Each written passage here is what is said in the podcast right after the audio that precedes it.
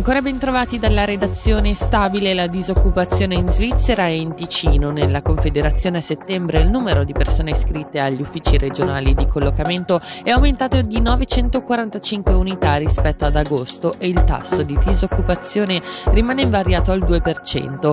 In Ticino in settembre il tasso era del 2,2% con un totale di 3.642 persone disoccupate.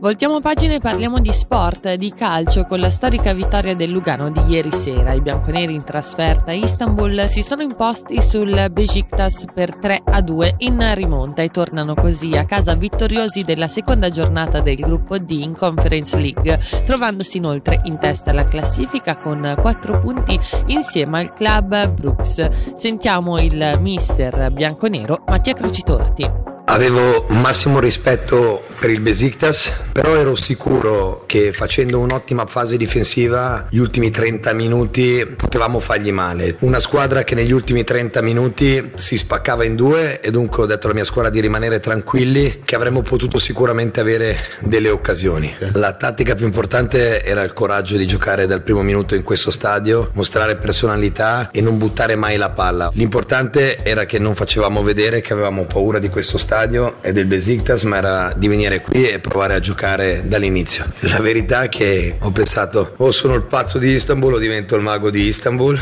ed è andata bene. Questa è al 100% la partita più pazza della storia del Lugano e, e noi c'eravamo e teniamocela nel cuore.